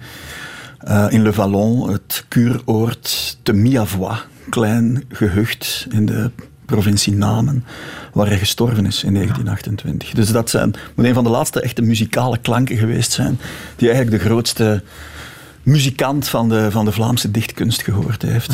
En hoe weet jij dat? Omdat je daarna Wel, er is mij een groot geluk overvallen op, op latere leeftijd. Uh, Koen Peters, een schrijver, heeft een aantal mensen die elkaar niet kenden samengefloten om een uh, expeditie uit te voeren. Dus een beetje zoals in Reservoir Dogs van Quentin Tarantino. Uh, maar daar werden die mensen geselecteerd om een bank te overvallen. Hier was het om een expeditie te ondernemen naar uh, Paul van Ostaaien. Naar de laatste maanden van Paul van Ostaaien. En de totaal vergeten plek waar hij is gestorven, toch? Ja, ja, ja een klein, klein dorpje bij Hastière dat ik eigenlijk alleen maar kende van de waterstanden, die toen nog in mijn jeugd werden voorgelezen. Maar het, ligt vlakbij Hastière. Uh, en uh, ja, er is een grote villa die in de jaren twintig uh, kuuroord was, een sanatorium was. Werd uitgebaat door een Luxemburgse dokter. En ehm, ja, Paul van Ostaaien is daar in diepten van ellende als al gevorderde TBC-leider ja, in, ingecheckt. Uh, vandaag wonen daar oude Vlaamse boeren, zoals er heel veel zijn er in de provincie Namen. Maar die hebben dat gekocht, uh, dat sanatorium in de jaren 50, zonder te weten dat Paul van Ostaaien er ooit uh, verbleven had. En die onbekende geschiedenis die, hebben we dus op initiatief van Koen Peters, samen met Peter Holvoet, dichter Peter Holvoet en, schilder Koen Broeke zijn we gaan reconstrueren van, van hoe is die laatste tocht van Paul van Ostaaien, vertrekkend in het Centraal Station van Antwerpen. Over uh, namen, Dinant, Hastière, Miavois. Hoe is die verlopen? En wat is er precies gebeurd in dat sanatorium? Mm. En wat heeft jou zelf het meest geraakt door die tocht over te doen? Uh, ja, de tristesse van het leven van Paul van Ostaaien. Hoe die man daar... Uh, aan het eind van, van zijn leven eigenlijk helemaal down en out en berooid en, en zonder nog veel contact hebbend met uh, oude vrienden enzovoorts aan zijn eind gekomen is. Die is eigenlijk heel eenzaam gestorven en de enige troost die hij nog had was een beuk die voor, die voor het raam stond van de kamer waar hij gestorven was en waarin, hij beschrijft dat ook, wisselende licht in de, in de boomkruin van die, van die rode beuk. Dat was eigenlijk het laatste waar hij zich nog aan, uh, aan vastklampte. Dat vond ik wel ja, het meest toucherende. Ja. Jullie zijn erin geslaagd om in die bewuste kamer ook een nacht door te brengen. Het is te zeggen, Koen Peters en, en Peter, Peter Holvoet Hansen ja, hebben de eer gehad. Wat zegt dat over jullie vriendschap, dat uh, zij uh, in de kamer hebben mogen ja, slapen? Ja, ik zou het sowieso en... nooit gedaan hebben. Nee? Nee, want die, ja, die, die boeren, die oude mensen, hebben dus echt een bed afgestaan aan Koen Peters en Peter Holvoet. Die zijn zelf beneden ergens uh, gaan liggen. Ik stel me dan voor op de sofa of zo. Maar ja, Koen en Peter hebben dus echt het bed, bed betrokken, in beslag genomen van. Uh, van om de van ervaring mensen. helemaal. Ja, om de ervaring totaal te laten zijn. Echt aan dat raam bij die beuk. Het is dezelfde beuk nog die er ah. altijd staat. Maar ja, ik lag er, ergens elders in het, uh, in het huis, op de um, jongenskamer van de zoon van de, van de boeren die al het huis uit was. Ja. Onder een poster van, Philippe en, van het huwelijk van Philippe en Mathilde. uh, in dat boek, een prachtig boek trouwens, uh, die, ja. die literaire tocht naar, naar Miavois, zie ik jou vaak op de grond liggen. Jij gaat op de grond ja, liggen. Ja, dat hebben we allemaal dan... gedaan hoor. Ehm, dat is zo.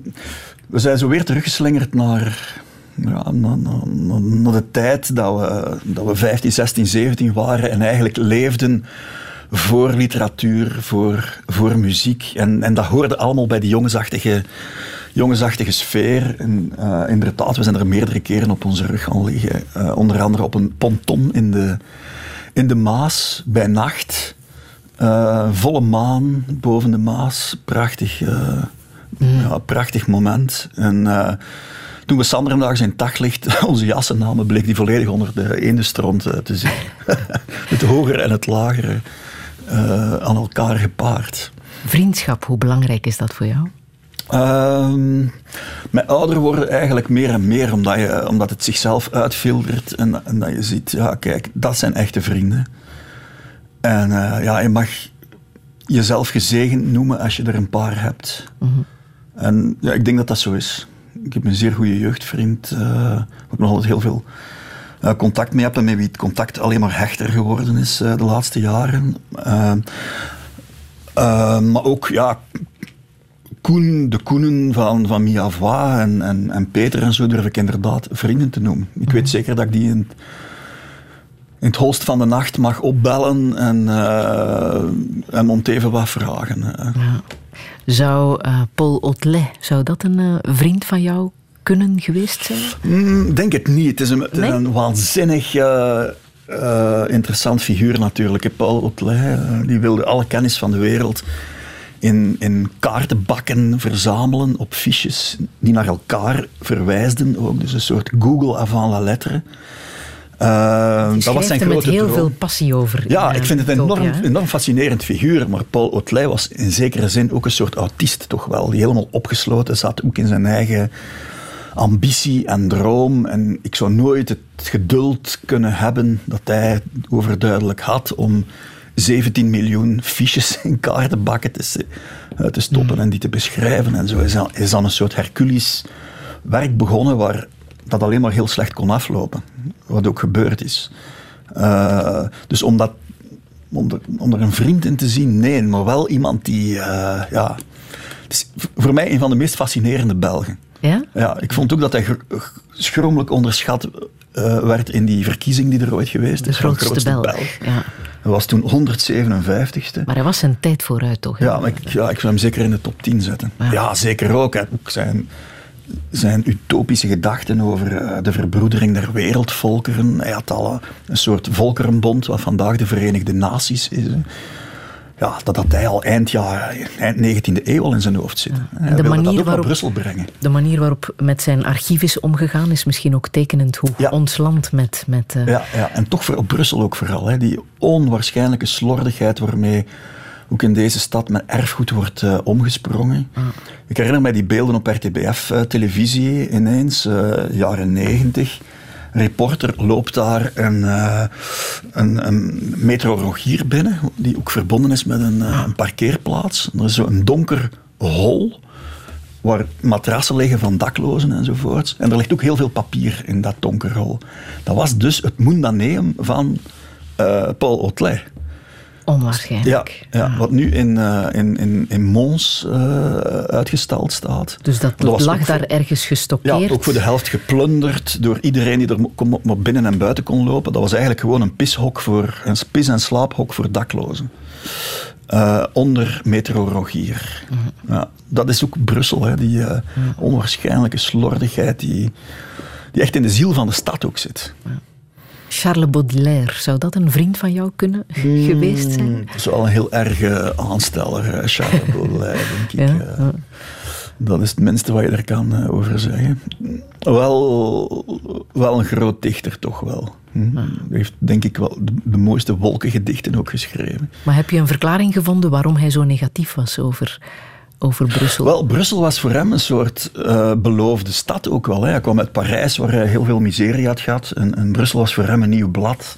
Een wit blad waarop hij opnieuw kon schrijven, zijn leven eigenlijk opnieuw kon, eh, kon vormgeven. Dat is schromelijk eh, mislukt. Ook hier zat men niet op Baudelaire te wachten. En dat heeft een soort diepe haat en rancune in hem geïnstalleerd. En die, eh, die hij volledig gericht heeft op Brussel en de Brusselaars.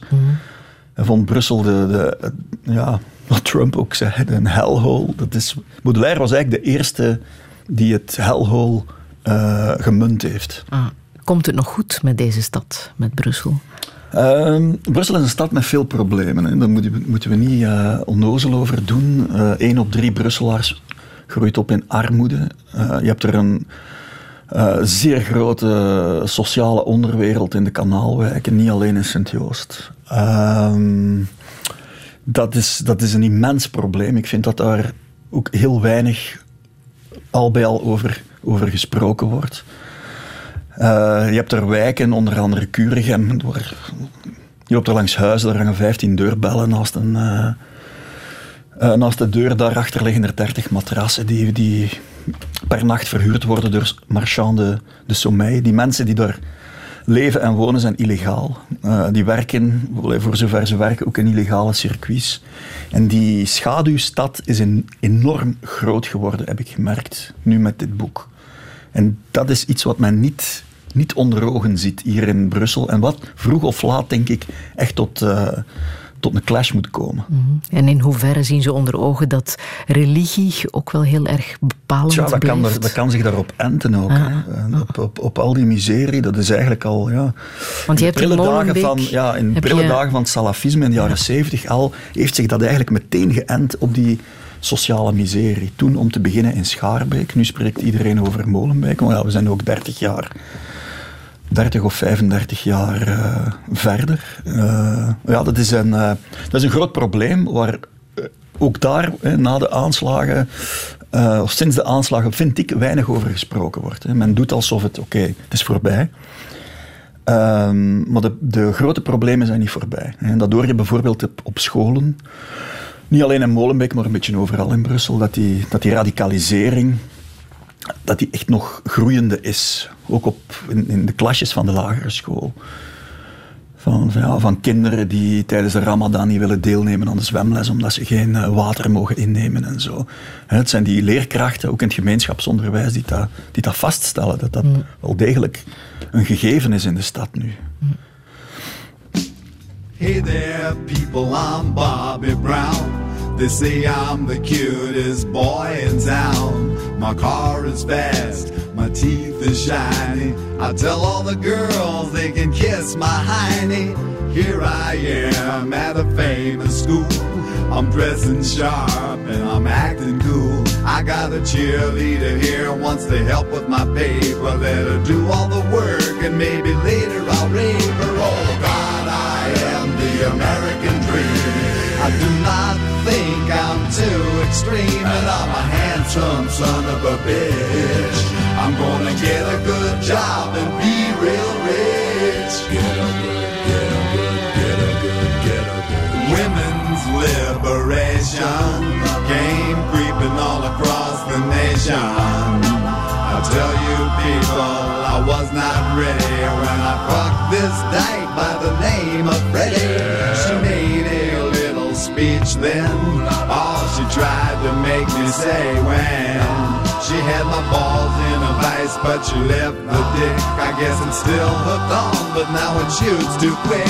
Oh God, I am the American dream, but now I smell like Vaseline, and I'm a miserable son of a bitch.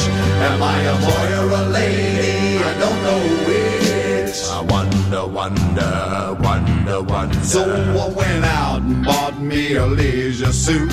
I jingled my change, but I'm still kinda cute. Got a job doing radio promo. And none of the jocks can even tell I'm a homo. Eventually, me and a friend sort of drifted along into S&M. I can take about an hour on the Tower of Power, long as I get a little golden shower. Oh God, I am the American dream, with a spindle up my butt till it makes me scream, and I'll do anything to get ahead. I'll lay awake nights saying thank you, Fred. Oh God, oh God, I'm so fantastic. Thanks to Freddie, I'm a sexual spastic, and my name is Bobby Brown. Watch me now, going down, and my name is Bobby Brown. Watch me now, I'm going down, and my name is Bobby Brown. Watch me now, I'm going down. Frank Zappa in 79 met Bobby Brown Goes Down. Pascal Verbeke, je zei zo net... Het is maar goed dat mensen niet weten waar het over gaat, dit nummer. In MeToo-tijden, uh, is, dat is eigenlijk een wonder dat het hier nog, uh, nog, nog uitgezonden wordt. Hè. Het Wat is moeten totaal, we weten over totaal dit nummer? Politiek, Ja. uh, totaal politiek correct. Het, gaat, het stamt gewoon alle heilige huisjes die, die de laatste tien jaar zijn opgericht omver. Ook Women's Liberation bijvoorbeeld, de vrouwenbeweging. Uh, maar alles eigenlijk. ja. Hoe heb je het zelf ontdekt? Uh, ik heb... Uh, het staat op Shake Your Booty, uh, een van de betere platen van, uh, van Frank Zappa. En uh, die heb ik ontdekt in het kleine bibliotheekje van Ledenberg. Dat mijn ja, grot van Alibaba was, waar ik zoveel goede platen en boeken ontdekt heb die ja, in mijn latere leven ook altijd uh, belangrijk gebleven zijn. Het was een piepklein bibliotheekje aan de Hovenierstraat in uh, Ledenberg. En uh, de bibliothecaris, dat was meester Wieme, schoolmeester van het derde leerjaar, die toch met een stevige hand regeerde. Het moest daar muisstil zijn. In, uh, in, in de bibliotheek. Hè. Dus het de idee belevenisbibliotheek was nog, was nog veraf. Mm -hmm. En dat vind ik ook heel goed. Het, het eisen van die stilte is ook ja, laten zien dat die boeken en die platen die daar staan iets voorstellen. En dat ah. vind ik wel. Het is eigenlijk een soort respect dat daar uh, geëist was, geëist werd. En ja, hoe stil het ook in de bibliotheek was, in, in mijn hoofd was dat de ene grote ontploffing na de andere. Alleen al die boekeren gezien staan. Louis Paul Bowen, uh, Jack Kerouac, uh, al, die, al die namen. Ik, ik vond het al geweldig als ik, het, als ik gewoon de boekenruggen zag. Pascal, je bent eh 55? Nee, ik ben net 54. 54. Wat zou je echt nog willen in het leven? Mm, toch nog een tijd gewoon doordoen in, bij leven en welzijn, zoals dat heet. Gewoon met waar ik mee bezig ben. Ik denk dat het eh, ehm, ja, geen goed idee is om al aan pensioenplannen en zo te... Hoewel, je hebt een pensioenplan, hè? eh, hoezo? Ja. Zou je niet met je eh, echtgenote Anne Brumanje een, eh, Ja, oké. Ja, nu, we, een hebben, boek maken? we hebben inderdaad een idee om, om eens samen een boek te, te maken. Eh, maar ik ga het onderwerp hier niet, hier niet pri- prijsgeven. Dat Maar we is echt een pensioen. Dat is inderdaad een Ik vind pensioen. het een geweldig pensioenplan. Ja. Ja. Nee, het is, het is, we willen de geschiedenis van een rivier eh, schrijven. En dan, als we, als we veel tijd hebben, eh, dan, dan ook ja, die, die rivier afreizen en, en dat echt een keer helemaal die, die, ges- die geschiedenis langs alle kanten bekijken. Lijkt mij een strak plan. Eh, welke boodschap zou jij hier nog willen meegeven? Mm, Ik ben niet zo'n man van boodschappen, moet ik eerlijk zeggen. Nee. Van levensmotto's wel, hè? Eentje die ik trouwens kan, eh, kan laten horen. Zal Ja. ik dat niet eh, gewoon meteen eh, doen? Ingelezen door Tom Waits, maar het is een eh, zin van eh, Charles Bukowski. Een regel uit het eh, gedicht The Laughing Heart. Be on the watch. The gods will offer you chances. Know them and take them. You can't beat death, but you can beat death in life.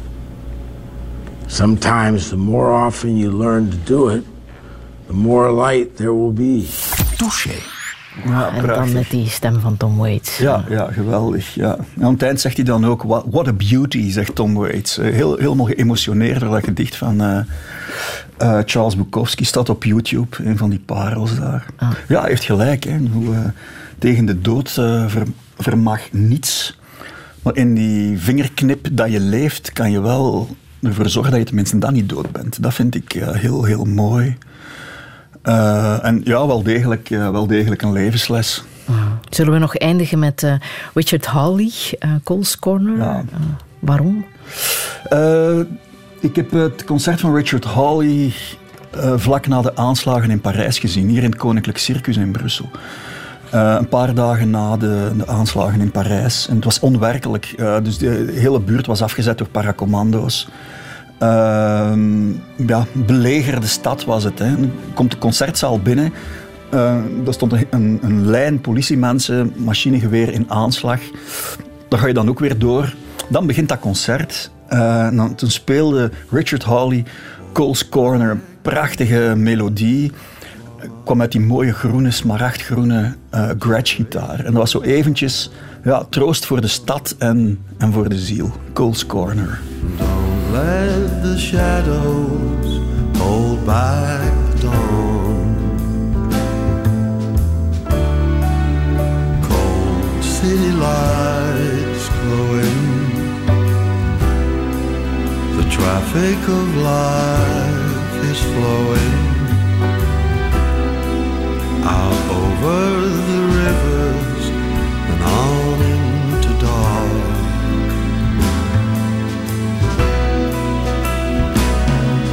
I'm going downtown where there's music. I'm going where voices fill the air. Maybe there's someone waiting with a smile and a flower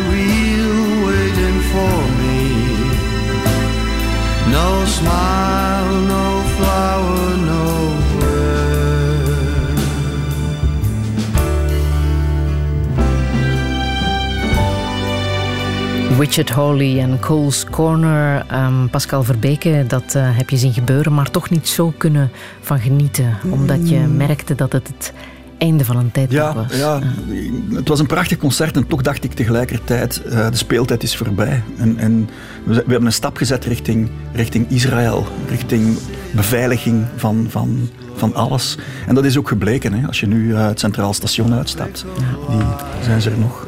Pascal Verbeke, ik wil je ongelooflijk bedanken voor dit fijne gesprek. Alle info staat na te lezen op onze website radio1.be. Volgende week ontvang ik Luc Tuymans.